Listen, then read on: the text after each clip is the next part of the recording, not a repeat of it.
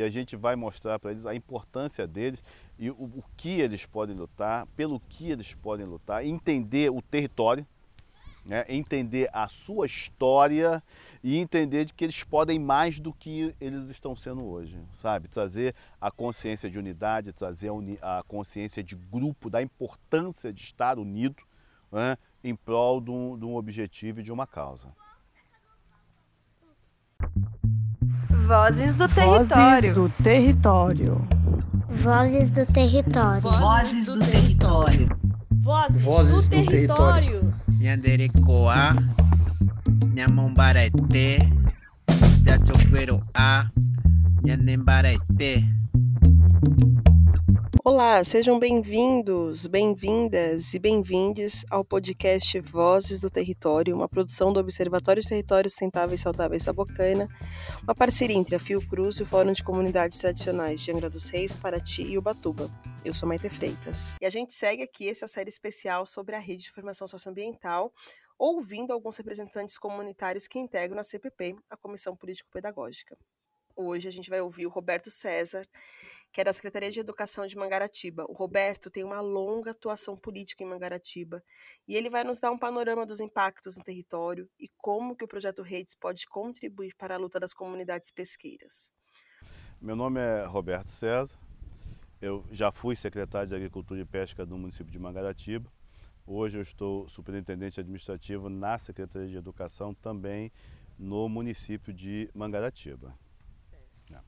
É, hoje, é, a, Bahia, a Bahia de Sepetiba em si como um todo, ela sofre uma pressão antrópica muito grande, porque você tem grandes empreendimentos, você tem o Porto, você tem a Vale, né, com transbordo de minério, você tem o Tecom, que é um, que é, que é um terminal de cargas, né, de, de containers, também lá em Itaguaí. É, você tem outros empreendimentos que estão chegando e assim, quando toda vez que o, o, impacto na vida do pescador é o seguinte, dentro do mar, você cria o porto, você cria uma, uma zona de exclusão. Então aquela área que antes era utilizada para pesca já não é mais. Aí você cria as áreas de fundeio, onde ficam os navios. E aí num raio de 500 metros o pescador já não, já não pode é, é, pescar mais. Você tem a, a área de, de navegação e ali também né, é, o pescador não pode mais pescar. Aí você tem a, a concorrência é, das embarcações dos, dos, da pesca industrial, que muitas vezes eles chegam na boca, fecha e faz aquele arrasto. Então a vida do pescador artesanal na Baía de Sepetiba ela, ela está difícil. É, você conversa com os pescadores e você vê que eles já não pescam como pescavam antes, já não tem uma produção como, como tinha antes. Aí você tem a questão da poluição e aí você sabe que é uma coisa que você não pode deter. Por quê? Porque esses empreendimentos geram recursos a nível de impostos né, e tudo mais, gera emprego, coisa que a pesca artesanal não tem como competir. E acaba assim que ela acaba sendo relegada por conta da necessidade dos municípios de gerarem recursos, né? Mas assim, eles continuam na luta, na resistência, é, continuam brigando pelo espaço deles, entendeu? Continuam ali no dia a dia defendendo o pão de cada dia. É, eu, eu acho é muito, muito interessante, né? Até essas condicionantes que, que, que, a, que a Petrobras é obrigada a cumprir nesse, nesse aspecto por quê? Porque, falando especificamente da área da Bahia, de Sepetiba e de Mangaratiba, a pesca está envelhecendo. É, e quando, não só a pesca, como a agricultura da região eles estão envelhecendo. E por que, que estão envelhecendo? Porque os pais que antes, né, que, cujos, os avós que, que fizeram dos pais pescadores, porque era, uma, era, uma, era um ofício rentável, que tinha muito peixe, tinha abundância, tinha mercado. Hoje em dia esses filhos vêm os pais sofrendo, e às vezes o, o cara sai e coloca a rede dele, às vezes não pega nem 10 quilos de pescado, às vezes a rede vem, vem, vem cheio de cabelo de bruxa, quer dizer, ele não pescou nada, então ele tem muito trabalho e, e, e não consegue nada. Então essa geração, ela não está se interessando muito em, em ser pescador. E assim, e se não houver uma mudança nesse quadro, a pesca artesanal vai deixar de existir.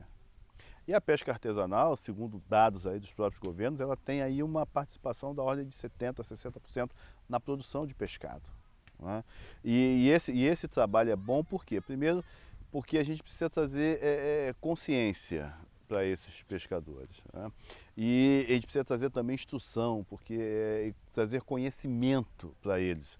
E eu acredito que nesse ponto, essa fase 2, quando ela estiver implementada, e, e, se fizer, claro que você tem que fazer um trabalho de base para que eles entendam o porquê, qual é o objetivo, porque se você chegar lá e só com aquele com aquela posição de que ah, nós vamos te oferecer uma formação, eles vão achar que é mais alguém para enganar eles, porque assim, eles passam muito por isso, né? Se aproveitam muito por, por causa do, da baixa escolaridade ou mesmo pela falta de contato que eles têm com, esse, com, esse, com essa vivência exterior.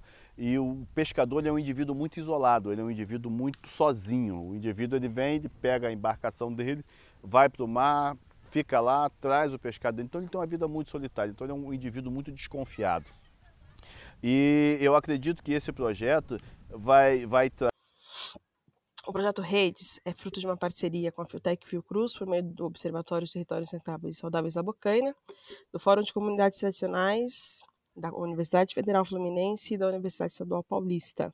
Resultado de uma condicionante exigida à Petrobras pelo Licenciamento Ambiental Federal, conduzido pelo IBAMA, o projeto Redes é uma política pública conquistada por comunidades tradicionais pesqueiras impactadas por empreendimentos de petróleo e gás natural no litoral norte de São Paulo e no litoral sul do Rio de Janeiro. Até o próximo episódio.